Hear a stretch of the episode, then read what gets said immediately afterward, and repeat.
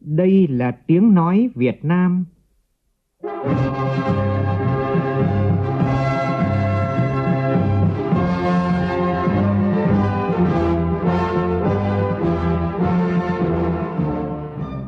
là tiếng nói Việt Nam, phát thanh từ Hà Nội, thủ đô nước Cộng hòa xã hội chủ nghĩa Việt Nam.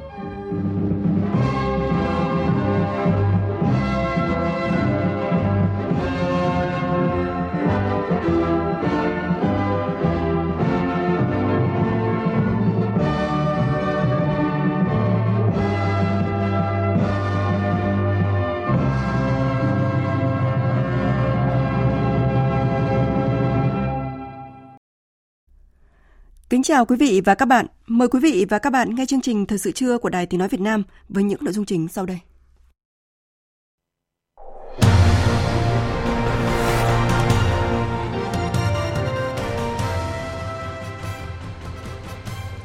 Khai mạc trọng thể kỳ họp thứ 6 Quốc hội khóa 15, Tổng Bí thư Nguyễn Phú Trọng cùng các lãnh đạo, nguyên lãnh đạo Đảng, Nhà nước, Quốc hội tham dự buổi lễ. Phát biểu khai mạc kỳ họp, Chủ tịch Quốc hội Vương Đình Huệ khẳng định kỳ họp thứ 6 Quốc hội khóa 15 kịp thời thể chế hóa các quyết sách từ hội nghị lần thứ 8 Ban chấp hành Trung Đảng khóa 13. Thủ tướng Chính phủ yêu cầu thanh tra toàn diện đối với quản lý xây dựng chung cư mini. Người tài năng được ưu tiên thuê nhà ở công vụ hoặc vay tiền mua nhà ở trả góp theo bảo lãnh của cơ quan tổ chức với lãi suất ưu đãi. Đây là một trong những nội dung của dự thảo nghị định quy định chính sách thu hút và trọng dụng người có tài năng vào cơ quan hành chính nhà nước và đơn vị sự nghiệp công lập. Trong phần tin thế giới, Hội nghị thượng đỉnh quốc tế đầu tiên về tình hình tại Gaza rơi vào bế tắc khiến gia tăng lo ngại của cộng đồng quốc tế về thảm họa nhân đạo tồi tệ tại khu vực. Mỹ, Nhật Bản, Hàn Quốc lần đầu tiên tập trận không quân ba bên gần bán đảo Triều Tiên.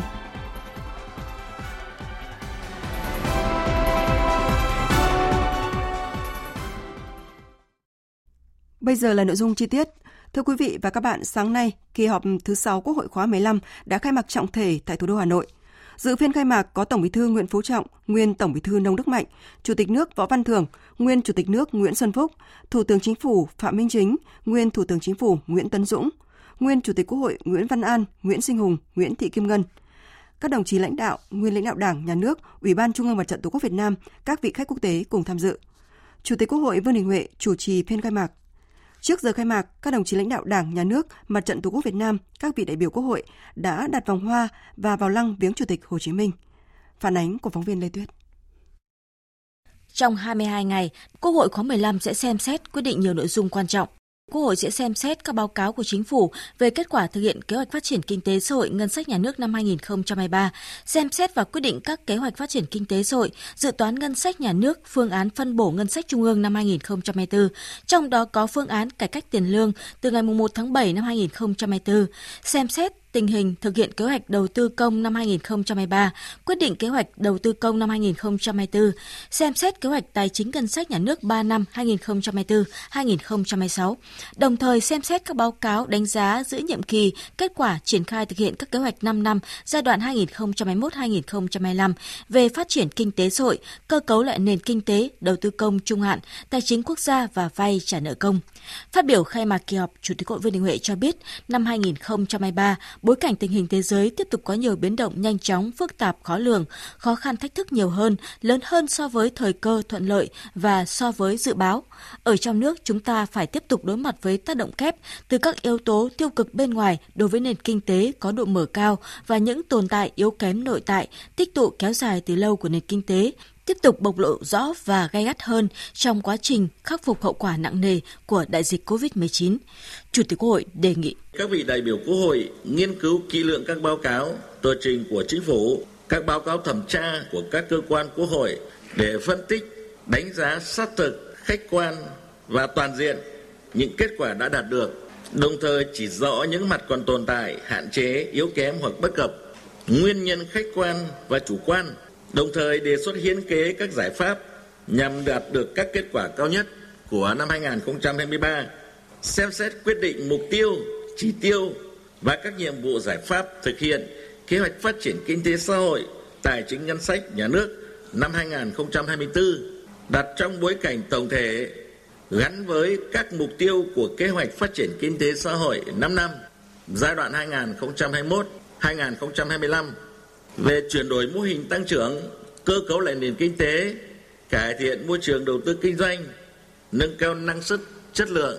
hiệu quả và sức cạnh tranh của nền kinh tế theo nghị quyết đại hội Đảng toàn quốc lần thứ 13 và các nghị quyết của Quốc hội. Về công tác lập pháp, Chủ tịch Hội cho biết Quốc hội sẽ xem xét thông qua 9 dự án luật, trong đó có các luật như luật đất đai sửa đổi, luật nhà ở sửa đổi, luật kinh doanh bất động sản sửa đổi, luật tài nguyên nước sửa đổi, luật các tổ chức tiến dụng sửa đổi, luật căn cước, vân vân. Cho ý kiến và thông qua theo quy trình Tại một kỳ họp, dự thảo nghị quyết của Quốc hội thí điểm một số cơ chế chính sách đặc thù về đầu tư xây dựng công trình giao thông đường bộ. Quốc hội cũng xem xét cho ý kiến đối với 8 dự án luật khác. Đối với dự án luật đất đai sửa đổi, Chủ tịch Quốc hội Vương Đình Huệ nhấn mạnh.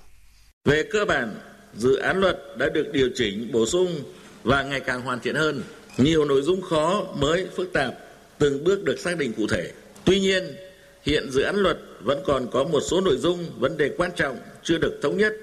vẫn còn hai phương án để các vị đại biểu Quốc hội tiếp tục cho ý kiến. Theo đó, đề nghị Quốc hội tập trung góp ý sâu vào những vấn đề lớn, trọng tâm hoặc còn có ý kiến khác nhau được nêu trong báo cáo tiếp thu giải trình của Ủy ban Thường vụ Quốc hội. Đối với các nội dung có thiết kế hai phương án, đề nghị phân tích rõ ưu, nhược điểm, tác động của từng phương án, xem xét khách quan toàn diện để lựa chọn phương án tối ưu, bảo đảm chất lượng, tính ổn định dài hạn của luật này khi được Quốc hội biểu quyết thông qua. Việc chất vấn trả lời chất vấn tại kỳ họp sẽ được tổ chức 2,5 ngày, tập trung vào việc thực hiện các lời hứa, cam kết và yêu cầu của Quốc hội đối với Thủ tướng Chính phủ, các thành viên Chính phủ, tranh án Tòa án Nhân dân tối cao, Viện trưởng Viện Kiểm sát Nhân dân tối cao, Tổng Kiểm toán Nhà nước trong việc thực hiện các nghị quyết giám sát chuyên đề và nghị quyết về chất vấn và trả lời chất vấn, theo phương châm coi trọng giám sát những vấn đề sau giám sát.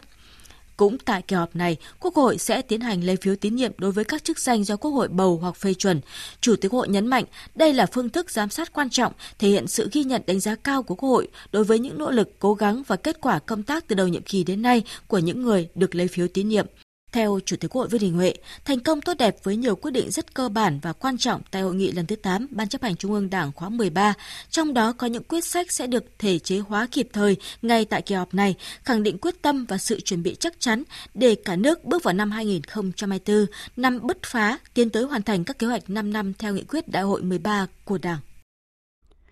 Sau phiên khai mạc, Thủ tướng Chính phủ Phạm Minh Chính đã trình bày báo cáo trước Quốc hội về kết quả thực hiện kế hoạch phát triển kinh tế xã hội năm nay, dự kiến kế hoạch phát triển kinh tế xã hội năm tới. Phóng viên Vũ Khuyên phản ánh. Thủ tướng Phạm Minh Chính cho biết, tình hình kinh tế xã hội thời gian qua đạt được nhiều kết quả quan trọng về công tác lãnh đạo chỉ đạo điều hành với phương châm đoàn kết kỳ cương bản lĩnh linh hoạt đổi mới sáng tạo kịp thời hiệu quả. Chính phủ, Thủ tướng Chính phủ đã chủ động phối hợp chặt chẽ hiệu quả với Quốc hội, Ủy ban Thường vụ Quốc hội, bám sát thực tiễn, lắng nghe ý kiến phản ánh góp ý của các địa phương, nhân dân, các tổ chức, chuyên gia tư vấn, nhà khoa học, doanh nghiệp các địa phương – để tập trung chỉ đạo các cấp các ngành các địa phương thực hiện triển khai hiệu quả quyết liệt các nhiệm vụ giải pháp trên các lĩnh vực theo tinh thần chỉ đạo kết quả năm sau phải cao hơn năm trước của đồng chí Tổng Bí thư Nguyễn Phú Trọng.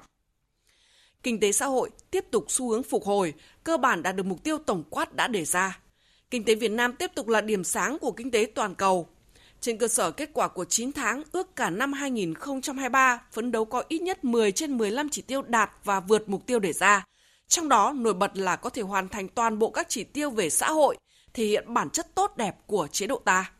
Trong đó, kinh tế vĩ mô cơ bản ổn định, lạm phát được kiểm soát, tăng trưởng được thúc đẩy, các cân đối lớn cơ bản được bảo đảm. Tăng trưởng GDP quý 3 đạt 5,33%, tính chung 9 tháng đạt 4,24%. Chỉ số giá tiêu dùng CPI bình quân 9 tháng tăng 3,16%. An ninh năng lượng, an ninh lương thực được bảo đảm. Thị trường lao động phục hồi tích cực,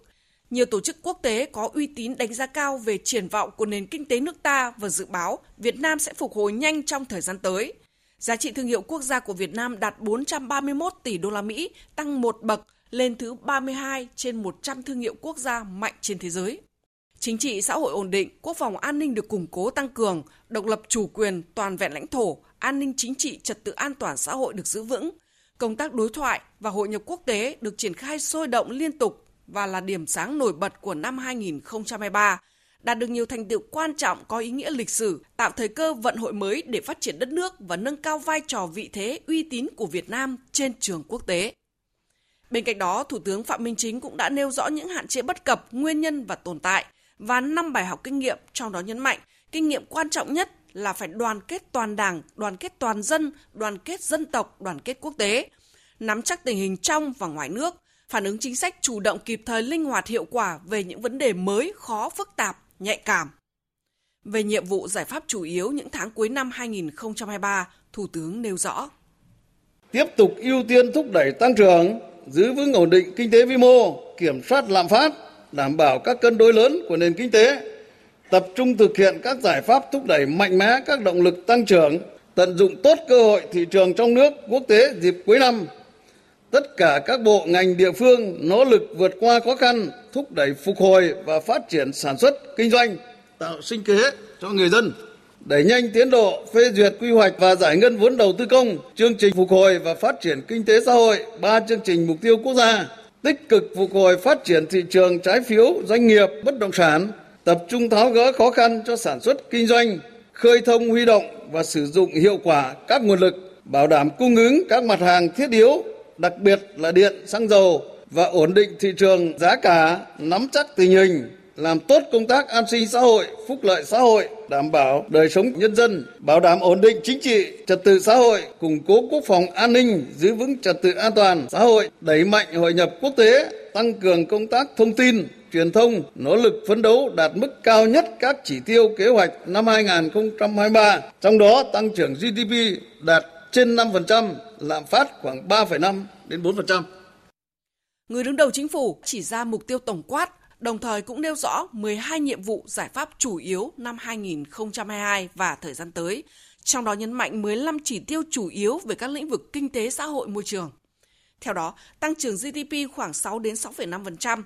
GDP bình quân đầu người đạt khoảng 4.700 đến 4.730 đô la Mỹ. Tỷ trọng công nghiệp chế biến chế tạo GDP đạt khoảng 24,1 đến 24,2%. Tốc độ tăng chỉ số giá tiêu dùng CPI bình quân khoảng 4 đến 4,5%, Tốc độ tăng năng suất lao động xã hội bình quân đạt 4,8 đến 5,3%. Tỷ lệ lao động qua đào tạo đạt khoảng 69%, trong đó có bằng chứng chỉ đạt khoảng 28 đến 28,5%. Tỷ lệ thất nghiệp ở khu vực thành thị đạt dưới 4%. Tỷ lệ hộ nghèo theo chuẩn đa chiều giảm trên 1%. Dự toán thu ngân sách nhà nước tăng khoảng 5%, bộ chi ngân sách nhà nước dưới 4% GDP. Thủ tướng nhấn mạnh. Nhiệm vụ từ nay đến cuối năm 2023 và cả năm 2024 đặt ra là rất nặng nề và có ý nghĩa quan trọng. Đòi hỏi các cấp, các ngành, các địa phương phát huy tinh thần đoàn kết, chung sức, đồng lòng, năng động, đổi mới, sáng tạo, linh hoạt, không lùi bước trước khó khăn, thách thức, quyết tâm cao hơn, nỗ lực lớn hơn, hành động quyết liệt hơn, bảo đảm có trọng tâm, trọng điểm, Chính phủ trân trọng đề nghị và mong tiếp tục nhận được sự lãnh đạo, chỉ đạo sát sao toàn diện của Ban chấp hành Trung ương Đảng, của Bộ Chính trị, của Ban Bí thư, của các đồng chí lãnh đạo Đảng nhà nước, nhất là của đồng chí Tổng Bí thư Nguyễn Phú Trọng.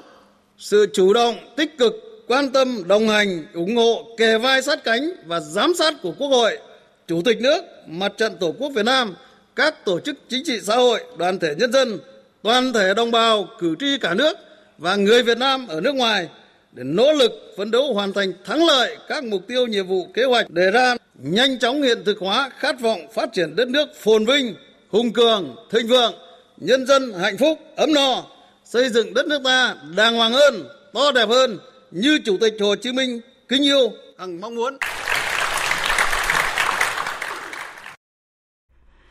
Tăng cường năng lực nội sinh, củng cố nền tảng, đảm bảo ổn định kinh tế vĩ mô, kiểm soát lạm phát, tăng cường năng lực thích ứng, sức chống trụ chịu của nền kinh tế. Đó là một trong bảy đề nghị trong báo cáo thẩm tra kết quả thực hiện kế hoạch phát triển kinh tế xã hội năm nay, dự kiến kế hoạch phát triển kinh tế xã hội năm tới do chủ nhiệm Ủy ban Kinh tế của Quốc hội Vũ Hồng Thanh trình bày tại phiên khai mạc sáng nay. Phản ánh của phóng viên Đài Tiếng nói Việt Nam. Báo cáo thẩm tra của Ủy ban Kinh tế nêu rõ, trong bối cảnh kinh tế thế giới tiếp tục hồi phục bấp bênh do gặp những cơn gió ngược. Tình hình kinh tế xã hội nước ta tiếp tục xu thế phục hồi tích cực. Kinh tế vĩ mô cơ bản ổn định, lạm phát được kiểm soát, các cân đối lớn của nền kinh tế cơ bản được đảm bảo. Dự báo cả năm 2023, tăng trưởng GDP đạt khoảng 5%, mặc dù thấp hơn chỉ tiêu đề ra nhưng vẫn là mức khá cao so với nhiều nước trong khu vực và trên thế giới.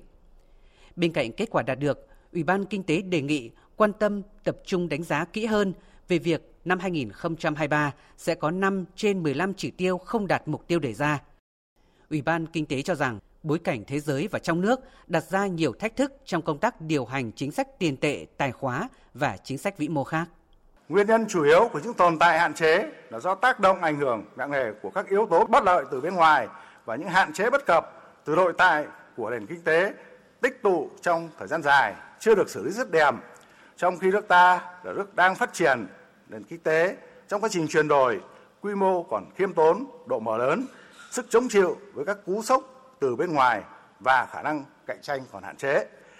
Các biến động tiêu cực từ bên ngoài khiến những hạn chế bất cập yếu kém về cơ cấu kinh tế, năng lực sản xuất trong nước, thị trường tài chính tiền tệ bộc lộ rõ hơn, một số thị trường xuất khẩu lớn truyền thống bị thu hẹp, nhu cầu tiêu dùng giảm mạnh do lạm phát, suy giảm kinh tế, siết chặt phòng vệ thương mại. Công tác dự báo chưa sát, vai trò quản lý nhà nước, phản ứng chính sách trong một số trường hợp còn bị động, hiệu quả chính sách có độ trễ, việc tổ chức thực hiện luật pháp chính sách thực thi công vụ vẫn là không yếu, chậm phản ứng chính sách đối với các biến động của nền kinh tế.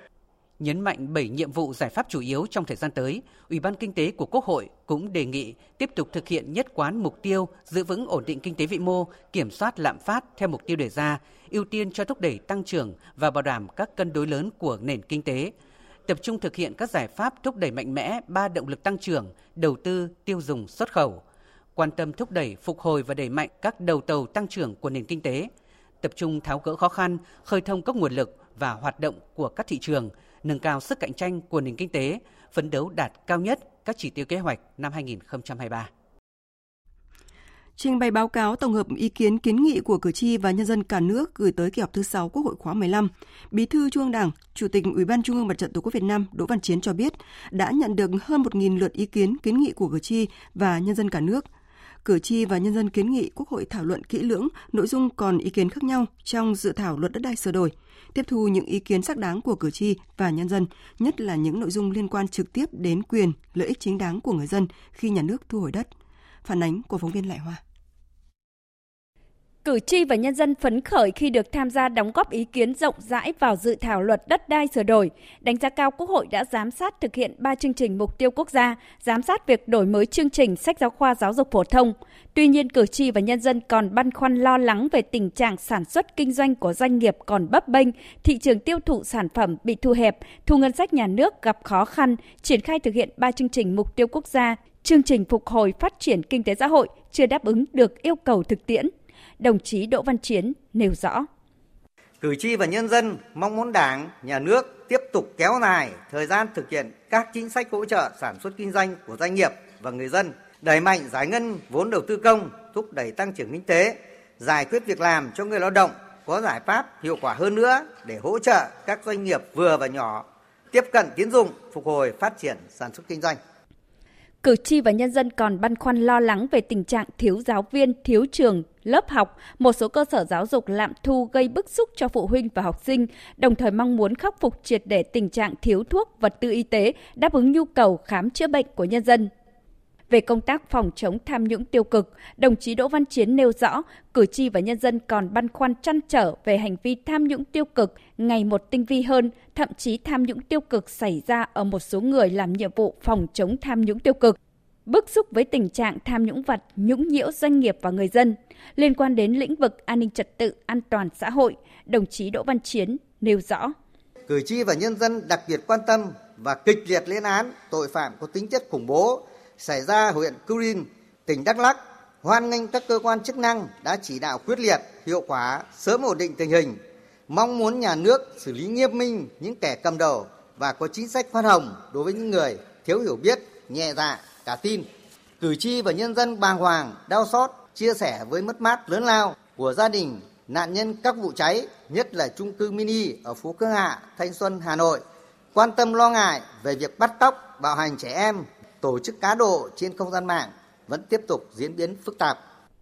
Đoàn Chủ tịch Ủy ban Trung ương Mặt trận Tổ quốc Việt Nam kiến nghị kiểm tra đánh giá tổng thể các nguy cơ về thiên tai, sạt lở đất, cháy nổ, an toàn hồ đập, an toàn giao thông, an toàn khi tổ chức các sự kiện đông người để có giải pháp phù hợp, chủ động, phòng ngừa, xử lý kịp thời khi xảy ra sự cố, đảm bảo an toàn cho người dân. Tiếp tục có các giải pháp hiệu lực hiệu quả hơn nữa, hỗ trợ doanh nghiệp và người dân phục hồi phát triển kinh tế, đẩy mạnh đầu tư công, thúc đẩy tăng trưởng kinh tế, góp phần tạo việc làm, ổn định đời sống, thảo luận kỹ lưỡng những nội dung còn ý kiến khác nhau trong dự thảo luật đất đai sửa đổi, nghiên cứu tiếp thu những ý kiến góp ý xác đáng của cử tri và nhân dân, nhất là những nội dung liên quan trực tiếp đến quyền lợi ích chính đáng của người dân khi nhà nước thu hồi đất. Trong sáng nay, trưởng ban dân nguyện thuộc Ủy ban Thường vụ Quốc hội Dương Thanh Bình trình bày báo cáo kết quả giám sát việc giải quyết kiến nghị của cử tri gửi tới kỳ họp thứ 5 Quốc hội khóa 15. Đến nay, hơn 2.700 kiến nghị đã được giải quyết trả lời cử tri đạt 99%, Ban dân nguyện của Ủy ban Thường vụ Quốc hội đề nghị các cơ quan của Quốc hội tiếp tục tăng cường hơn nữa chất lượng hoạt động giám sát việc ban hành văn bản quy phạm pháp luật. Các đoàn đại biểu Quốc hội nâng cao chất lượng tổng hợp, phân loại, xử lý kiến nghị của cử tri, đảm bảo đúng thẩm quyền xử lý của các cơ quan ở Trung ương. Đề nghị chính phủ chỉ đạo các bộ ngành ra soát giải quyết dứt điểm các kiến nghị đang trong quá trình giải quyết, đảm bảo giải quyết có chất lượng, đúng lộ trình đã báo cáo cử tri. Chiều nay, Quốc hội nghe các báo cáo đánh giá giữa nhiệm kỳ thực hiện kế hoạch phát triển kinh tế xã hội và ngân sách nhà nước 5 năm 2021-2025 và kết quả thực hiện nghị quyết số 43 năm 2022 về chính sách tài khóa tiền tệ hỗ trợ chương trình phục hồi và phát triển kinh tế xã hội. Thời sự VOV nhanh, tin cậy, hấp dẫn. Bộ Xây dựng tổ chức thanh tra toàn diện đối với hoạt động quản lý xây dựng nhà ở riêng lẻ có nhiều tầng, nhiều căn hộ hay còn gọi là chung cư mini, kịp thời phát hiện xử lý nghiêm các hành vi vi phạm, báo cáo Thủ tướng Chính phủ trong tháng 12 năm nay. Đây là yêu cầu của Thủ tướng Phạm Minh Chính trong công điện vừa ký ban hành tối qua về việc tăng cường công tác quản lý trật tự xây dựng và phòng cháy chữa cháy đối với nhà ở riêng lẻ có nhiều tầng, nhiều căn hộ, đảm bảo an toàn, bảo vệ tài sản, sức khỏe, tính mạng của người dân. Theo công điện, thời gian qua ở một số tỉnh, thành phố tại khu vực đô thị, các khu dân cư gần các khu công nghiệp, khu chế xuất, khu kinh tế, việc quản lý của cơ quan chức năng chưa hiệu quả để xảy ra tình trạng xây dựng các công trình nhà ở riêng lẻ có nhiều tầng, nhiều căn hộ không tuân thủ quy định của pháp luật. Trước thực trạng đó, Thủ tướng đề nghị Bộ trưởng các bộ Công an, Bộ Công Thương, Bộ Xây dựng, Chủ tịch Ủy ban nhân dân các tỉnh, thành phố trực thuộc trung ương nâng cao trách nhiệm tiếp tục thực hiện quyết liệt, hiệu quả các chỉ đạo trước đó của chính phủ, Thủ tướng về tăng cường công tác phòng cháy chữa cháy, tăng cường công tác quản lý quy hoạch, trật tự xây dựng đối với loại hình nhà ở riêng lẻ, xây dựng nhiều tầng, nhiều căn hộ. Đồng thời ra soát các quy định quy chuẩn, tiêu chuẩn về nhà ở riêng lẻ, kịp thời khắc phục các tồn tại hạn chế, bảo đảm tuyệt đối an toàn cho người và tài sản trong quá trình khai thác sử dụng, thường xuyên kiểm tra giám sát đôn đốc, đánh giá kết quả để xem xét trách nhiệm đơn vị tổ chức cá nhân thực hiện không nghiêm túc, xử lý nghiêm các vi phạm nếu có. Thủ tướng giao Bộ trưởng xây dựng khẩn trương kiểm tra, ra soát, xử kịp thời đánh giá ban hành theo thẩm quyền hoặc đề xuất cấp có thẩm quyền ban hành văn bản quy phạm pháp luật, sửa đổi bổ sung hoàn thiện các quy định, quy chuẩn, tiêu chuẩn về quy hoạch, thiết kế về phòng cháy chữa cháy, cấp phép quản lý sử dụng tên gọi đối với loại hình nhà ở riêng lẻ có nhiều tầng, nhiều căn hộ. Đối với Bộ Công an, người đứng đầu chính phủ yêu cầu trước mắt kiểm tra hướng dẫn các hộ gia đình cá nhân có ngay các giải pháp kỹ năng bảo đảm an toàn phòng cháy chữa cháy như tạo lối thoát nạn khẩn cấp thứ hai, có giải pháp ngăn cách khu vực để xe, khu vực có nguy cơ cháy nổ cao đối với khu vực ở và lối thoát nạn. Thủ tướng giao Chủ tịch Ủy ban nhân dân các tỉnh, thành phố trực thuộc Trung ương khẩn trương giả soát, đánh giá toàn bộ các công trình nhà ở riêng lẻ có nhiều tầng, nhiều căn hộ ở đã đưa vào sử dụng trên địa bàn để phát hiện các vi phạm về trật tự xã hội, đặc biệt là vi phạm về chuyển đổi công năng nhà ở, vi phạm các quy định về phòng cháy chữa cháy để xử lý nghiêm các hành vi vi phạm. Bộ Nội vụ đang lấy ý kiến dự thảo nghị định quy định chính sách thu hút và trọng dụng người có tài năng vào cơ quan hành chính nhà nước và đơn vị sự nghiệp công lập. Trong đó có đề xuất người tài năng được ưu tiên thuê nhà ở công vụ hoặc vay tiền mua nhà ở trả góp theo bảo lãnh của cơ quan, tổ chức với lãi suất ưu đãi. Theo tờ trình của Bộ Nội vụ, chính sách trọng dụng người có tài năng là công chức, viên chức, người lao động gồm chính sách về môi trường làm việc, trang thiết bị làm việc, chính sách về quy hoạch bổ nhiệm, chính sách về tiền lương, chế độ phúc lợi, trong đó có quy định được ưu tiên xét nâng bậc lương trước thời hạn nếu có, chính sách về tôn vinh, khen thưởng, các chế độ ưu đãi khác theo quy định của từng bộ ngành địa phương. Tại Điều 14, dự thảo nghị định nêu rõ những chính sách trọng dụng người có tài năng là cán bộ công chức, viên chức, người lao động. Trong đó, chính sách về quy hoạch, bổ nhiệm được nêu rõ như được ưu tiên xem xét, lựa chọn quy hoạch bổ nhiệm và chức danh lãnh đạo, quản lý hoặc chuyên gia đầu ngành trong lĩnh vực công tác không phụ thuộc vào số năm công tác. Về chính sách tiền lương, chế độ phúc lợi, có nêu rõ hàng tháng được hưởng một khoản tiền khuyến khích người có tài năng bằng 100% mức lương hiện hưởng. Chính sách về tiền lương, chế độ phúc lợi còn nêu nhiều ưu tiên khác nhau như là được ưu tiên thuê nhà ở công vụ hoặc vay tiền mua nhà ở trả góp theo bảo lãnh của cơ quan tổ chức từ ngân hàng chính sách xã hội với lãi suất ưu đãi theo quy định của chính phủ. Sáng nay, Tòa án Nhân dân tỉnh Quảng Ninh mở phiên tòa xét xử sơ thẩm cựu Chủ tịch Hội đồng Quản trị Công ty Cổ phần Tiến bộ Quốc tế AIC Nguyễn Thị Thanh Nhàn và 15 bị cáo khác trong vụ án sai phạm tại Bệnh viện Sản Nhi tỉnh Quảng Ninh, Sở Y tế tỉnh Quảng Ninh, Công ty Cổ phần Tiến bộ Quốc tế và các đơn vị liên quan.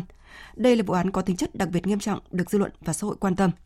Trong số 16 bị cáo, có 4 người xét xử vắng mặt gồm Nguyễn Thị Thanh Nhàn, Nguyễn Hồng Sơn, Phó Tổng Giám đốc AIC, Trương Thị Xuân Loan, trưởng ban quản lý dự án 3 thuộc IC, Nguyễn Thị Tích, Tổng Giám đốc Công ty Cổ phần Mofa.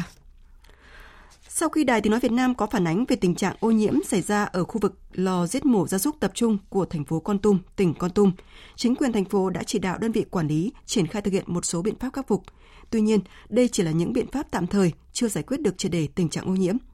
Tin của phóng viên Khoa Điểm, thường trú tại Tây Nguyên. Ông Bùi Văn Thọ, Giám đốc Trung tâm Dịch vụ Nông nghiệp cho biết, thực hiện chỉ đạo của Ủy ban Nhân dân thành phố Con Tum, việc khắc phục tình trạng ô nhiễm xảy ra ở lò giết mổ gia súc tập trung của thành phố tại phường Ngô Mây đã được triển khai thực hiện. Trước mắt, đơn vị cho hút toàn bộ chất thải trong bể chứa, đồng thời thay toàn bộ tầng lọc để tăng khả năng xử lý và thẩm thấu nước thải. Cùng với đó, để xử lý nguồn nước mặt ô nhiễm từ lò giết mổ gia súc chảy sang lô cao su, ra mương thủy lợi chảy vào ruộng lúa của người dân, Trung tâm Dịch vụ Nông nghiệp đã cho đào một con mương dài khoảng 200 mét, thu gom nước thải dẫn ra cống số 1 rồi chảy vào suối Tu Hít. Trước việc xử lý ô nhiễm theo kiểu đánh bùn sang ao, ông Bùi Văn Thọ thừa nhận đây cũng chỉ là những giải pháp tạm thời chẳng qua cũng là giải pháp tạm thời thôi. Cái mương đây là ra ngoài chỗ cống đó là có cái nước suối độc đất tôi hít chảy xuống thì nó hòa ra loãng đi. Tôi nghĩ rằng cái vấn đề là khi mình xử lý xong cái hệ thống lọc đây tuần sau thì hoạt động chắc sẽ đỡ hơn một chút. Nếu mà giải quyết căn cơ thì phải có đầu tư mới vào theo cái công nghệ hiện đại bây giờ. Phải có cái hệ thống lọc theo quy chuẩn quy định của nhà nước thì lúc đó mới đảm bảo được nước thải chảy ra môi trường. Trước đó, như Đài Tiếng Nói Việt Nam đã phản ánh, sau nhiều nỗ lực của thành phố Con Tum, tỉnh Con Tum, đến nay có 27 hộ dân hành nghề giết mổ gia súc trên địa bàn thành phố đã chuyển hoạt động vào lò giết mổ gia súc tập trung xây dựng tại địa bàn phường Ngô Mây. Điều này tạo thuận lợi cho công tác quản lý an toàn vệ sinh thực phẩm và chấm dứt tình trạng ô nhiễm từ lò giết mổ gia súc tồn tại trong khu dân cư.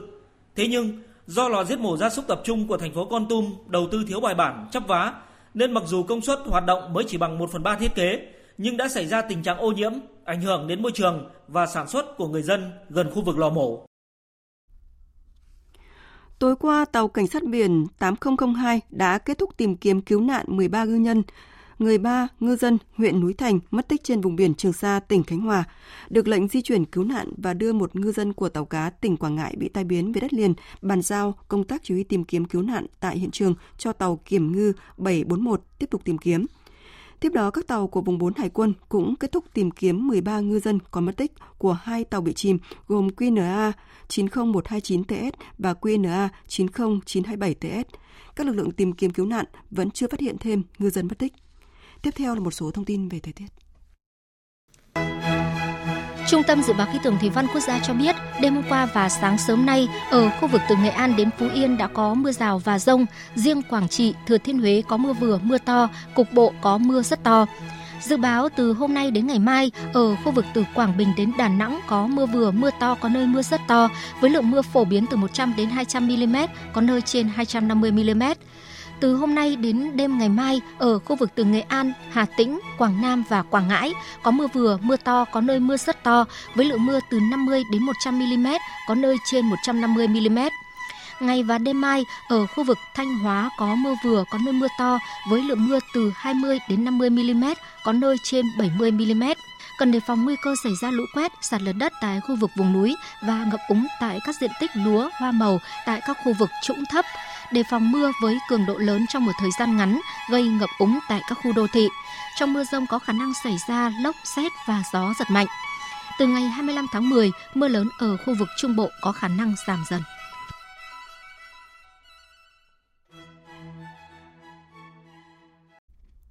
Chương trình tiếp tục với phần tin quốc tế. Hy vọng về các chuyến hàng nhân đạo vào giải Gaza vừa được nhen nhóm thì đã bị dập tắt khi hôm qua cửa khẩu Rafah giữa Ai Cập và giải Gaza đã phải tạm đóng cửa sau các vụ không kích. Động thái cũng diễn ra cùng thời điểm với hội nghị thượng đỉnh quốc tế đầu tiên về Gaza được tổ chức tại thủ đô Cairo của Ai Cập đã kết thúc mà không đạt được bất kỳ tuyên bố chung nào, khiến gia tăng lo ngại của cộng đồng quốc tế về thảm họa nhân đạo tồi tệ tại khu vực này. Tổng hợp của biên tập viên Hạnh Phúc. Sau khi cửa khẩu biên giới Rafah được mở ngày 21 tháng 10, chỉ mới hai đoàn xe viện trợ nhân đạo di chuyển qua cửa khẩu Rafah để tiến vào giải Gaza, bao gồm đoàn xe 20 chiếc của Tổ chức Trăng Lưỡi Liềm Đỏ Ai Cập và đoàn 17 chiếc xe tải chở hàng viện trợ từ Ai Cập. Mặc dù được đánh giá như muối bỏ biển so với nhu cầu nhân đạo tại Gaza, tuy nhiên các chuyến hàng viện trợ này có ý nghĩa hết sức quan trọng và được mong đợi sau hơn hai tuần xung đột giữa Israel và phong trào vũ trang Hồi giáo Hamas. Giải Gaza đã bị phong tỏa hoàn toàn, cắt nguồn cung cấp điện, nước và lương thực, gây ra khủng hoảng nhân đạo nghiêm trọng. Tiến sĩ Michael Ryan, giám đốc điều hành chương trình khẩn cấp về sức khỏe của Tổ chức Y tế Thế giới khẳng định, Hỗ trợ nhân đạo cần phải được tiến hành mỗi ngày. Hai triệu rưỡi người cần được hỗ trợ. Trong khi đó, hàng viện trợ chỉ như giọt nước trong đại dương, nhu cầu hiện nay ở Gaza.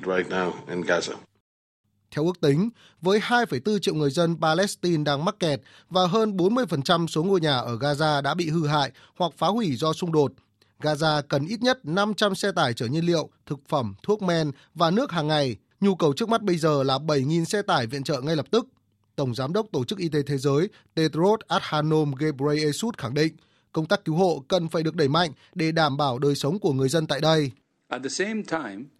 Tổ chức Y tế Thế giới đặc biệt quan ngại về sức khỏe và hạnh phúc của dân thường ở Gaza, những người đang phải chịu đựng các cuộc bắn phá và bao vây.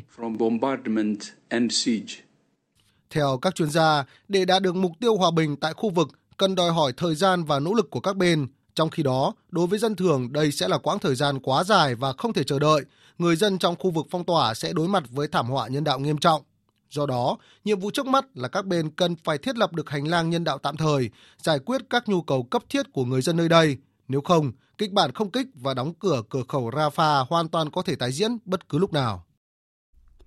Ở một điểm nóng khác tại khu vực Đông Bắc Á, Mỹ, Nhật Bản và Hàn Quốc hôm qua lần đầu tiên tiến hành tập trận không quân chung gần bán đảo Triều Tiên, gửi đi thông điệp về hợp tác an ninh ba bên nhằm đối phó với chương trình hạt nhân và tên lửa của Triều Tiên. Triều Tiên cảnh báo bất kỳ khí tài quân sự nào của Mỹ và các đồng minh tại khu vực đều có thể bị coi là mục tiêu. Biên tập viên Thu Hoài tổng hợp thông tin. Theo không quân Hàn Quốc, cuộc tập trận là nhằm cụ thể hóa tuyên bố được lãnh đạo ba nước đưa ra tại trại David hồi tháng 8 vừa qua, cũng như nhằm mở rộng khả năng phản ứng trước các mối đe dọa hạt nhân và tên lửa của Triều Tiên. Cuộc gặp tại trại David giữa Tổng thống Mỹ Joe Biden, Tổng thống Hàn Quốc Yoon suk yeol và Thủ tướng Nhật Bản Kishida Fumio đã đánh dấu một bước ngoặt lớn trong hợp tác ba nước, đặc biệt là sau những sóng gió trong quan hệ Nhật Bản và Hàn Quốc. Đặc phái viên hạt nhân của Nhật Bản Namazu Hiroyuki nhấn mạnh. North Korea has persisted in launching ballistic missiles and expressing Kể từ tháng 7, Triều Tiên đã kiên trì phóng tên lửa đạn đạo và bày tỏ ý định tăng cường năng lực hạt nhân. Chúng tôi lên án mạnh mẽ Triều Tiên vì đã hoàn toàn coi thường các nghị quyết của Hội đồng Bảo an cấm phát triển tên lửa đạn đạo và hạt nhân, đồng thời yêu cầu mạnh mẽ Triều Tiên tuân thủ nghĩa vụ nêu trên theo ý chí chung của cộng đồng quốc tế. Triều Tiên đã có những phản ứng mạnh mẽ khi cho rằng hoạt động khiêu khích hạt nhân nhằm vào Triều Tiên đang tiến đến giai đoạn nguy hiểm hơn khi Mỹ điều máy bay ném bom chiến lược B-52 đến Hàn Quốc. Nước này đồng thời cảnh báo khí tài chiến lược của Mỹ tại bán đảo sẽ là mục tiêu hủy diệt hàng đầu. Đặc phái viên Triều Tiên tại Liên Hợp Quốc Kim Song trước đó cảnh báo, bán đảo Triều Tiên đang trong tình trạng nguy hiểm với kịch bản bùng nổ chiến tranh hạt nhân. Sự liều lĩnh của Mỹ và các đồng minh đang gây ra tác động hủy diệt, không thể đảo ngược đối với tình hình chính trị, quân sự và cấu trúc an ninh khu vực khi đẩy tình hình bán đảo Triều Tiên trước nguy cơ một cuộc xung đột vũ trang thực sự. Với tình hình hiện tại, Triều Tiên không còn lựa chọn nào khác ngoài đẩy nhanh hơn nữa việc xây dựng năng lực phòng vệ bất khả xâm phạm. Quan hệ giữa Australia và Trung Quốc liên tiếp chứng kiến các bước đi cải thiện trong những ngày qua trong nỗ lực từ cả hai phía. Trong đó mới nhất là việc sau thời gian trì hoãn, Thủ tướng Australia đã công bố lịch tới thăm Trung Quốc vào tháng tới. Việt Nga, phóng viên Đài tiếng nói Việt Nam thường trú tại Australia thông tin. Hôm qua, Thủ tướng Australia Anthony Albanese cho biết ông sẽ đến thăm Trung Quốc từ ngày 4 tháng 11 đến ngày 7 tháng 11 tới để kỷ niệm 50 năm hai nước thiết lập quan hệ ngoại giao. Trong chuyến thăm này, ông sẽ gặp Chủ tịch Trung Quốc Tập Cận Bình và Thủ tướng Lý Cường. Thủ tướng Australia khẳng định chuyến đi là một bước đi quan trọng nhằm đảm bảo quan hệ hai nước phát triển ổn định và hiệu quả. Trong chuyến thăm này, Thủ tướng Australia sẽ tham dự triển lãm nhập khẩu quốc tế Trung Quốc tại Thượng Hải. Thủ tướng Australia Anthony Albanese cho biết, trong các cuộc gặp với các nhà lãnh đạo Trung Quốc, hai bên sẽ thảo luận về một loạt các vấn đề kinh tế, biến đổi khí hậu và mối quan hệ giữa người dân hai bên. Những diễn biến gần đây cho thấy, mặc dù giữa hai nước không còn căng thẳng như giai đoạn 2020-2021, quan hệ thương mại đã được cải thiện rõ rệt, song lòng tin giữa hai bên vẫn chưa quay trở lại như giai đoạn từ năm 2016 trở về trước. Tối qua, đương kim Bộ trưởng Quốc phòng Indonesia, Chủ tịch Đảng Phong trào Indonesia vĩ đại, ông Subianto đã công bố việc chọn ông Raka Buring Raka, con trai cả của Tổng thống đương nhiệm Joko Widodo, làm người liên danh tranh cử với mình trong cuộc bầu cử Tổng thống vào đầu năm 2024. Phóng viên Võ Giang, thường trú tại Australia. Phóng viên Võ Giang, thường trú tại Indonesia, đưa tin.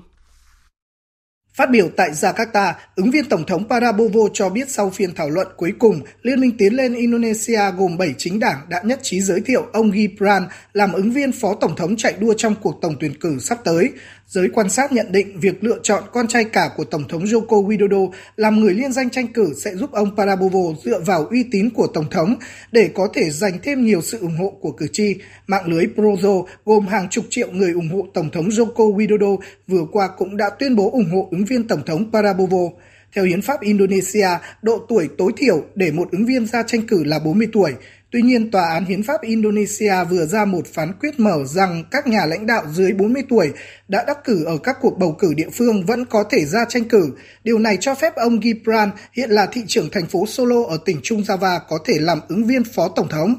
Indonesia dự kiến tổ chức cuộc bầu cử tổng thống vào ngày 14 tháng 12 năm 2024. Một ứng viên cần nhận được số phiếu ủng hộ quá bán để đắc cử. Nếu không ứng viên nào đủ điều kiện, vòng bỏ phiếu thứ hai giữa hai ứng viên dẫn đầu trong vòng bỏ phiếu thứ nhất sẽ được tổ chức vào tháng 6 năm 2024. Đợt hạn hán kỷ lục đang quét qua khu vực miền Bắc và miền Tây Brazil đã khiến mực nước tại một số con sông ở địa phương giảm bất thường, làm gián đoạn nghiêm trọng hoạt động hậu cần của một số nhà máy tại khu thương mại tự do Manaus nằm ở trung tâm rừng nhiệt đới Amazon. Tổng hợp của biên tập viên Phương Anh. Khu thương mại tự do Manaus lớn nhất ở Brazil, bao gồm một khu công nghiệp, một trung tâm mua sắm miễn thuế và một khu vực phát triển nông nghiệp và chăn nuôi. Hạn hán hoành hành dẫn tới những tác động đáng kể đến hoạt động hàng ngày của các công ty công nghệ cao trong khu vực, khiến việc vận chuyển nguyên liệu và hàng hóa bằng tàu thuyền trở nên khó khăn hơn. Trong khi vận tải đường sông từ trước đến nay vẫn được coi là tuyến đường vận chuyển huyết mạch cho khu vực, nhưng nay do điều kiện thủy văn hiện tại đã khiến cho việc đáp ứng nhu cầu về lưu thông hàng hóa cơ bản trong khu vực trở nên khó khăn hơn. Dự báo có tới 70 đến 80% lượng hàng hóa cần vận chuyển trong tháng 10 và tháng 11 tới sẽ bị gián đoạn. Do vậy, giới doanh nghiệp đang gấp rút tìm kiếm tuyến đường thay thế từ các thành phố phía Bắc như Belém. Ông Maguen Marian Var, quản lý một chuỗi cung ứng cho biết. Tôi đã ở khu vực này hơn 30 năm và chưa bao giờ thấy điều gì giống như vậy. Đây là lần đầu tiên hạn hán không chỉ ảnh hưởng đến chúng tôi mà còn ảnh hưởng đến toàn bộ trung tâm công nghiệp. Mực nước thấp trong mùa khô là hiện tượng phổ biến trên khắp khu vực Amazon, nhưng tình hình hạn hán năm nay được đánh giá là đặc biệt nghiêm trọng.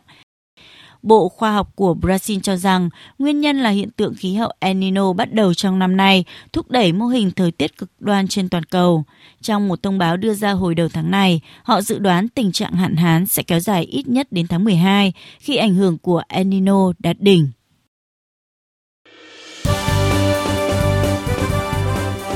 Thời sự tiếng nói Việt Nam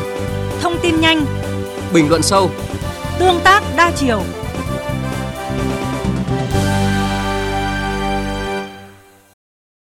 Thưa quý vị và các bạn, ngày 26 tháng 7 năm nay, Thủ tướng Chính phủ đã ban hành quyết định số 893 phê duyệt quy hoạch tổng thể năng lượng quốc gia thời kỳ 2021-2030, tầm nhìn đến 2050. Quyết định nhấn mạnh vai trò của việc sử dụng năng lượng tiết kiệm và hiệu quả trong đảm bảo an ninh năng lượng quốc gia, góp phần thực hiện thành công cam kết đưa phát thải dòng về không vào năm 2050, với mục tiêu tiết kiệm năng lượng đạt khoảng từ 8 đến 10% vào năm 2030 và khoảng từ 15 đến 20% vào năm 2050 so với kịch bản thông thường đi tìm giải pháp đạt mục tiêu tiết kiệm năng lượng đặt ra tại quy hoạch tổng thể năng lượng quốc gia là bài viết của phóng viên Nguyên Long đề cập nội dung này. Mời quý vị và các bạn cùng nghe. Mục tiêu đảm bảo an ninh năng lượng quốc gia đối mặt với nhiều thách thức khi các nguồn cung trong nước không đủ đáp ứng yêu cầu, dẫn đến phải nhập khẩu năng lượng ngày càng lớn. Điều này cũng đã được chuyên gia năng lượng Nguyễn Anh Tuấn, nguyên phó viện trưởng Viện Năng lượng Việt Nam cảnh báo khi hàng loạt các dự án nguồn điện lớn bị chậm tiến độ, thủy điện thiếu nước do hạn hán và một số tổ máy nhiệt điện than gặp sự cố dẫn đến thiếu điện ở khu vực miền Bắc mùa hè năm 2023 vừa qua. Giải pháp được chuyên gia Nguyễn Anh Tuấn đưa ra là sử dụng hiệu quả và tiết kiệm để giảm phụ thuộc năng lượng, nhiên liệu nhập khẩu và nhất là để đảm bảo điện trong các thời gian cao điểm mùa khô khi nhu cầu điện tăng cao. Từ 24 25 nếu mà cứ tương tự như cái tháng 5 tháng 6 vừa rồi chắc chắn miền Bắc lại thiếu mà không có cách gì để chữa. Điều có mỗi là tiết kiệm điện, dùng ít đi. Không chỉ điện mà tiềm năng tiết kiệm năng lượng nói chung bao gồm cả điện, than, xăng dầu, khí đốt trong nền kinh tế và đời sống còn khá lớn. Từ thực tế triển khai chương trình mục tiêu quốc gia về tiết kiệm năng lượng, ông Trịnh Quốc Vũ, Phó vụ trưởng vụ tiết kiệm năng lượng và phát triển bền vững Bộ Công Thương cho biết. Theo đánh giá của Bộ Công Thương thì ờ, Việt Nam chúng ta có cái tiềm năng về tiết kiệm năng lượng ở mức rất là cao. Cụ thể là trong lĩnh vực công nghiệp thì cái tiềm năng kỹ thuật về tiết kiệm năng lượng của chúng ta có thể là từ 20 cho đến 35% tùy theo cái ờ, ngành nghề, lĩnh vực ờ, trong ờ, lĩnh vực xây dựng và công trình xây dựng cái tiềm năng tiết kiệm cũng được bộ xây dựng đánh giá là từ 25 cho đến 35 phần trăm với cái tốc độ đô thị hóa rất nhanh như hiện nay thì cái việc đẩy mạnh sử dụng năng lượng tiết kiệm hiệu quả trong lĩnh vực xây dựng thì chúng tôi đánh giá là một trong những cái công việc trọng tâm cần phải thực hiện và đẩy mạnh trong cái giai đoạn tới. Tại quy hoạch tổng thể năng lượng quốc gia thời kỳ 2021-2030, tầm nhìn đến năm 2050 đã đặt ra mục tiêu tiết kiệm năng lượng đạt khoảng 8 đến 10% vào năm 2030 và khoảng 15 đến 20% vào năm 2050 so với kịch bản thông thường. Đồng hành với cơ quan quản lý nhà nước và doanh nghiệp trong thực thi các giải pháp tiết kiệm điện, một lĩnh vực quan trọng trong ngành năng lượng, Ông Võ Quang Lâm, Phó Tổng Giám đốc Tập đoàn Điện lực Việt Nam EVN, dẫn chứng về nhu cầu điện trong trước mắt, khẳng định tầm quan trọng của tiết kiệm điện và cho rằng giải pháp quan trọng đầu tiên cần triển khai ngay đó là hoàn thiện cơ chế chính sách, các công cụ thị trường để đẩy mạnh sử dụng năng lượng tiết kiệm và hiệu quả, ban hành cơ chế chính sách, quy định pháp luật đối với mô hình kinh doanh công ty dịch vụ tiết kiệm năng lượng ESCO đã được quy hoạch tổng thể năng lượng quốc gia yêu cầu. Theo các chuyên gia năng lượng, sử dụng năng lượng tiết kiệm và hiệu quả là một trụ cột quan trọng trong đảm bảo an ninh năng lượng quốc gia, góp phần hiện thực hóa cam kết của Thủ tướng Chính phủ đưa phát thải dòng về không vào năm 2050. Muốn vậy, cần thực hiện đồng bộ cả 5 nhóm giải pháp đề ra tại quy hoạch tổng thể năng lượng quốc gia. Trong đó có việc cơ cấu lại các ngành tiêu thụ năng lượng, đặc biệt là khu vực đầu tư nước ngoài, để giảm thiểu cường độ năng lượng –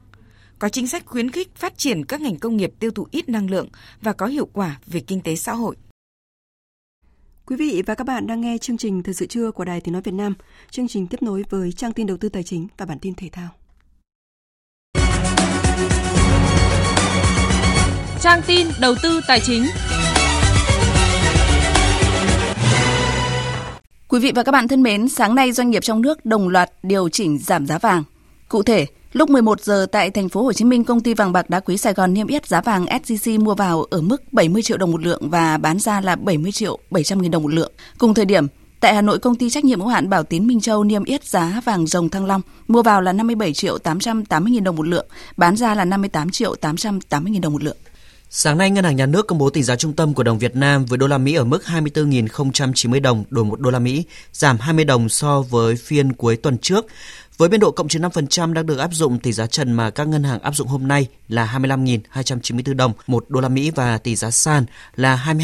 22.294 đồng một đô la Mỹ. Thủ tướng vừa yêu cầu Ngân hàng Nhà nước thực hiện quyết liệt, hiệu quả các giải pháp tạo điều kiện thuận lợi cho doanh nghiệp, người dân tiếp cận vốn tín dụng, nâng cao khả năng hấp thụ vốn của toàn nền kinh tế. Bên cạnh đó, tăng cường hơn nữa kết nối ngân hàng doanh nghiệp, tiếp tục hỗ trợ khách hàng gặp khó khăn, thúc đẩy phục hồi hoạt động sản xuất kinh doanh. Tính đến ngày 11 tháng 10, tăng trưởng tín dụng mới đạt 6,29%, thấp hơn nhiều so với cùng kỳ 2022 và định hướng điều hành cả năm nay. Thu ngân sách nhà nước 9 tháng ước đạt 75,5% dự toán năm. Đại diện Bộ Xây dựng cho biết hiện đã có 20 tỉnh thành công bố các dự án nhà ở xã hội đủ điều kiện vay gói tín dụng 120.000 tỷ đồng. Nhờ các chính sách hỗ trợ khuyến khích đầu tư, đến nay cả nước đã hoàn thành hơn 300 dự án nhà ở xã hội khu vực đô thị, quy mô khoảng 158.000 căn, hơn 400 dự án khác đang được tiếp tục triển khai. Tiếp theo là tin diễn biến giao dịch trên thị trường chứng khoán. Áp lực bán gia tăng trên diện rộng nhanh chóng trở lại thị trường trong phiên sáng nay khiến cho VN Index tiếp tục có thêm phiên giảm sâu. Trên bảng điện tử, số mã giảm điểm đang gấp gần 3 lần số mã tăng và rổ VN30 cũng trong xu hướng chung của thị trường. Chốt phiên giao dịch sáng nay VN Index còn 1.090,53 điểm, HNX Index còn 226,79 điểm. Đầu tư tài chính biến cơ hội thành hiện thực. Đầu tư tài chính biến cơ hội thành hiện thực. Thưa quý vị và các bạn, khu vực Tây Nguyên có vai trò hết sức quan trọng trong phát triển chung. Tuy nhiên, trong bối cảnh chịu nhiều tác động của tình hình thế giới và trong nước, các doanh nghiệp trên địa bàn khu vực Tây Nguyên vẫn đối mặt với nhiều khó khăn thách thức khi các kênh huy động vốn chưa thực sự phát huy hiệu quả. Phản ánh của Nam Trang, phóng viên Đài Tiếng Nói Việt Nam, thường trú khu vực Tây Nguyên. Theo các doanh nghiệp, trong 2 năm vừa qua, hệ thống ngân hàng đã có nhiều cơ chế chính sách để tháo gỡ cho doanh nghiệp trong việc tiếp cận nguồn vốn vay để vượt qua những khó khăn. Song, việc cung ứng và tiếp cận tín dụng của các doanh nghiệp vẫn còn gặp nhiều khó khăn thách thức khiến cho việc phục hồi kinh tế còn chậm. Theo bà Huỳnh Thị Thùy Trâm, giám đốc công ty GFT Việt Nam tại Lâm Đồng, khó khăn về vốn vay của doanh nghiệp nông nghiệp nông sản có liên quan tới các quy định về tài sản thế chấp khi đất nông nghiệp và cây trên đất ít được chấp nhận. Còn nếu được chấp nhận, phía ngân hàng cũng tính mức cho vay rất thấp. Bà Trâm kiến nghị các ngân hàng và chính phủ có giải pháp cho vấn đề này. Mong rằng là bên ờ, ngân hàng nhà nước cùng với những chính sách của chính phủ có thể là tháo gỡ những cái gọi là tài sản đảm bảo. Có một kiến nghị nữa là về cái bảo hiểm tài sản thì khi mà có một cái chuyện gì về thiên tai thì bảo hiểm và cũng như cái những cái hỗ trợ của ngân hàng sẽ kịp thời tới tay doanh nghiệp sẽ làm cho cái chuỗi cung ứng nó sẽ không bị dừng lại. Ông Đào Minh Tú, Phó Thống đốc Thường trực Ngân hàng Nhà nước Việt Nam khẳng định ngành ngân hàng sẵn sàng triển khai các giải pháp tháo gỡ khó khăn, đáp ứng nhu cầu vốn tín dụng phát triển kinh tế trên địa bàn các tỉnh Tây Nguyên. Chúng tôi cũng sẽ chỉ đạo Ngân hàng Nông nghiệp và Phát triển Nông thôn Việt Nam sẽ là đầu mối để cùng phối hợp với các ngân hàng thương mại khác nghiên cứu một cách thấu đáo nhưng trên tinh thần cách khẩn trương nhất, nhanh nhất đưa ra được những giải pháp để có thể tiếp cận mở rộng và hỗ trợ trực tiếp đối với cây cà phê và một số những cái cây nông sản mà là thế mạnh chủ lực. Thứ hai nữa là giúp cho cái việc thu mua chế biến xuất khẩu để làm sao đảm bảo hiệu quả nhất cũng sẽ có những cái chỉ đạo các ngân hàng thương mại phải mạnh dạn hơn, phải tháo gỡ cùng với các doanh nghiệp, thế rồi thì giải quyết những cái vấn đề có tính chất đảm bảo an toàn vốn. Theo thống kê, tín dụng tại khu vực Tây Nguyên đến ngày 30 tháng 9 năm 2023 đạt trên 508.000 tỷ đồng, tăng 6% so với cuối năm 2022 và chiếm khoảng 4,01% tổng dư nợ nền kinh tế. Trong đó, tín dụng phát triển nông nghiệp nông thôn là hơn 297.000 tỷ đồng, tăng 3,15% so với cuối năm 2022, chiếm tỷ trọng trên 58% tổng dư nợ của khu vực.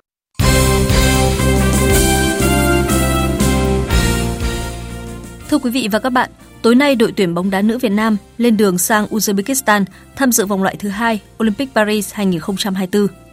Trước ngày lên đường, huấn luyện viên Mai Đức Trung đã chốt danh sách 22 cầu thủ tham dự vòng đấu này.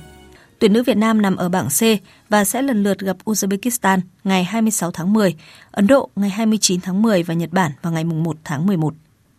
Chiều và tối qua tiếp tục diễn ra 4 trận đấu thuộc vòng 1 V-League 2023-2024 trên sân hàng đẫy đương kim vô địch Công an Hà Nội và Quy Nhơn Bình Định chia điểm sau trận hòa 1-1. Leonardo Melo đưa Bình Định dẫn trước vào phút thứ 39, còn Junior gỡ hòa cho Công an Hà Nội vào phút thứ 84. Trợ lý huấn luyện viên Amin Azi của đội chủ nhà nhận xét sau trận hòa vất vả. Chúng tôi muốn chơi bóng và không phụ thuộc vào bất kỳ cá nhân nào và đây là lối chơi tập thể. Như các bạn đã biết thì tất cả các trận đấu khởi đầu trong một mùa giải thì đều là những trận đấu khó khăn. Trên thực tế thì à, hai đội ngày hôm nay đều chơi tốt và đội bóng của chúng tôi đã chơi tốt và đã tấn công. Tuy nhiên cái tình huống à, quyết định trận đấu là những tình huống cố định. Kết quả 3 trận đấu khác, Thép Xanh Nam Định thắng Quảng Nam 2-1, Thành phố Hồ Chí Minh đánh bại Khánh Hòa 2-0, Viettel hòa Sông Lam Nghệ An 1-1. Theo lịch ban đầu, câu lạc bộ Hà Nội đá trận vòng 1 V-League 2023-2024 gặp Bình Dương vào ngày 20 tháng 10. Tuy nhiên, do đội đương kim Á quân V-League phải thi đấu trận vòng bảng AFC Champions League trên sân của Vũ Hán Trung Quốc vào ngày 24 tháng 10, nên VPF đã quyết định rời trận Bình Dương gặp Hà Nội sang ngày 24 tháng 11. Sau hai trận đã đấu tại bảng G, AFC Champions League, Hà Nội FC thua Pohang Steelers 2-4 và Urawa Red Diamond 0-6. Trong khi đó, Vũ Hán hòa Urawa Red Diamond 2 đều và thua Pohang Steelers 1-3. Tối qua, theo giờ địa phương, Đại hội Thể thao Người Khuyết tật châu Á Asian Para Games lần thứ tư khai mạc tại Hàng Châu, Trung Quốc. Đại hội quy tụ gần 3.100 vận động viên đến từ 44 quốc gia và vùng lãnh thổ tham dự. Đoàn thể thao người khuyết tật Việt Nam đến Asian Para Games 4 với 48 vận động viên thi đấu ở 7 môn với mục tiêu giành từ 3 đến 4 tấm huy chương vàng. Đồng thời, phấn đấu có nhiều vận động viên vượt qua vòng loại, đạt chuẩn để tham dự Paralympic Paris năm 2024. Ông Nguyễn Hồng Minh, trưởng đoàn thể thao người khuyết tật Việt Nam tham dự Asian Para Games 4 chia sẻ. Asian Para Games 4 lần này thì có 7 môn thể thao của Việt Nam trong tổng số 22 môn. Thế nhưng ờ, huy chương thì chúng tôi kỳ vọng vào các vận động viên ở các môn ờ, thể tạ, cờ vua, bơi lội và điền kinh.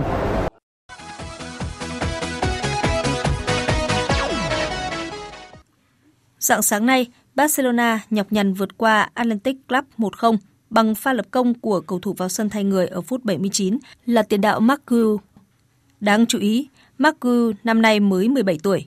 Trận đấu giữa Barcelona và Atlantic Club thuộc vòng 10 La Liga. Huấn luyện viên Xavi chia sẻ về quyết định đưa Marcu vào sân trong hơn 10 phút cuối trận đấu. Cá nhân tôi thích Magui. Ờ, tôi tin tưởng cậu ấy và để cậu ấy vào sân. Cậu ấy nhìn tôi với vẻ mặt như là muốn nói với tôi rằng, huấn luyện viên, cho tôi vào đi. Ờ, tôi thấy cậu ấy sẵn sàng và tôi đã để cậu ấy ra sân. Cậu ấy đã ghi bàn và điều tốt đẹp đã xảy ra. Tôi rất là vui. Với chiến thắng này, Barcelona được 24 điểm, vươn lên vị trí thứ ba, kém đội đầu bảng Real Madrid 1 điểm. Còn tại Italia, Juventus vượt qua AC Milan 1-0 trong trận cầu tâm điểm của vòng 9 Serie A. Người ghi bàn mang về chiến thắng cho đội khách ở phút 63 là tiền vệ Manuel Locatelli. Hiện Inter Milan dẫn đầu bảng xếp hạng với 22 điểm. AC Milan được 21 điểm, Juventus có 20 điểm, chia nhau hai vị trí tiếp theo. Dự báo thời tiết Bắc Bộ, khu vực Hà Nội và Thanh Hóa nhiều mây có mưa vài nơi, gió đông bắc cấp 2, cấp 3, sáng sớm và đêm trời lạnh. Trong mưa rông có khả năng xảy ra lốc, xét, mưa đá và gió giật mạnh, nhiệt độ từ 21 đến 39 độ. Khu vực từ Nghệ An đến Thừa Thiên Huế nhiều mây có mưa vừa, mưa to, có nơi mưa rất to và rông, gió Bắc đến Tây Bắc cấp 2, cấp 3. Trong mưa rông có khả năng xảy ra lốc, xét và gió giật mạnh, nhiệt độ từ 22 đến 39 độ. Khu vực từ Đà Nẵng đến Bình Thuận nhiều mây, phía Bắc có mưa vừa, mưa to, có nơi mưa rất to và rông. Phía Nam có mưa rào và rông vài nơi. Riêng chiều tối và tối có mưa rào và rông rải rác, gió Đông Bắc đến Bắc cấp 2, cấp 3. Trong mưa rông có khả năng xảy ra lốc, xét và gió giật mạnh, nhiệt độ từ 23 đến 32 độ. Tây Nguyên và Nam Bộ có mây, chiều nắng, chiều tối và tối có mưa rào và rông rải rác, đêm có mưa rào và rông vài nơi gió nhẹ. Trong mưa rông có khả năng xảy ra lốc, xét và gió giật mạnh, nhiệt độ từ 20 đến 33 độ. Tiếp theo là dự báo thời tiết biển. Vịnh Bắc Bộ, vùng biển từ Quảng Trị đến Quảng Ngãi có mưa rào và rông rải rác. Trong mưa rông có khả năng xảy ra lốc xoáy và gió giật mạnh cấp 7, cấp 8. Tầm nhìn xa trên 10 km, giảm xuống từ 4 đến 10 km trong mưa, gió Đông Bắc cấp 4, cấp 5.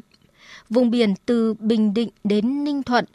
có mưa rào và rông vài nơi, tầm nhìn xa trên 10 km, gió Đông Bắc cấp 3, cấp 4. Vùng biển từ Bình Thuận đến Cà Mau, vùng biển từ Cà Mau đến Kiên Giang có mưa rào và rông rải rác, tầm nhìn xa trên 10 km, giảm xuống từ 4 đến 10 km trong mưa, gió nhẹ. Khu vực Bắc Biển Đông có mưa rào và rông rải rác, tầm nhìn xa trên 10 km, giảm xuống từ 4 đến 10 km trong mưa, gió Đông Bắc cấp 5, riêng phía Bắc, ngày có lúc cấp 6, giật cấp 7, cấp 8, biển động. Khu vực giữa và Nam Biển Đông, khu vực quần đảo Hoàng Sa thuộc thành phố Đà Nẵng, và Vịnh Thái Lan có mưa rào và rông rải rác. Trong mưa rông có khả năng xảy ra lốc xoáy và gió giật mạnh. Tầm nhìn xa trên 10 km, giảm xuống từ 4 đến 10 km trong mưa, gió nhẹ. Khu vực quần đảo Trường Sa, tỉnh Khánh Hòa có mưa rào và rông vài nơi, tầm nhìn xa trên 10 km, gió nhẹ. Vừa rồi là thông tin dự báo thời tiết, sau đây chúng tôi tóm lược những tin trình đã phát trong chương trình.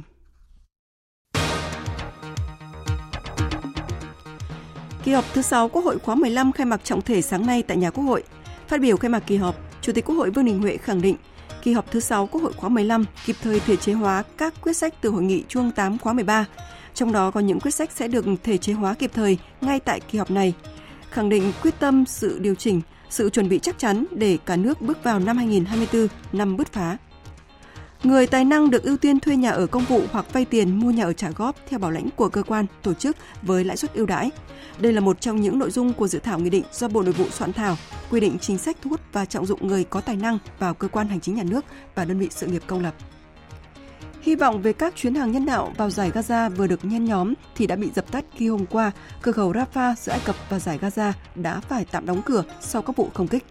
Động thái cũng diễn ra cùng thời điểm hội nghị thượng đỉnh quốc tế đầu tiên về căng thẳng leo thang tại Gaza được tổ chức tại thủ đô Cairo của Ai Cập, kết thúc mà không đạt được bất kỳ tuyên bố chung nào, khiến gia tăng lo ngại của cộng đồng quốc tế về thảm họa nhân đạo tồi tệ tại khu vực này. Mỹ, Nhật Bản và Hàn Quốc lần đầu tiên tiến hành tập trận không quân chung gần bán đảo Triều Tiên, gửi đi thông điệp về hợp tác an ninh ba bên nhằm đối phó với chương trình hạt nhân và tên lửa của Triều Tiên. Động thái diễn ra trong bối cảnh tình hình an ninh trên bán đảo Triều Tiên đang rơi xuống mức thấp nhất trong nhiều năm. Triều Tiên đã cảnh báo bất kỳ khí tài quân sự nào của Mỹ và các đồng minh tại khu vực đều có thể bị coi là mục tiêu.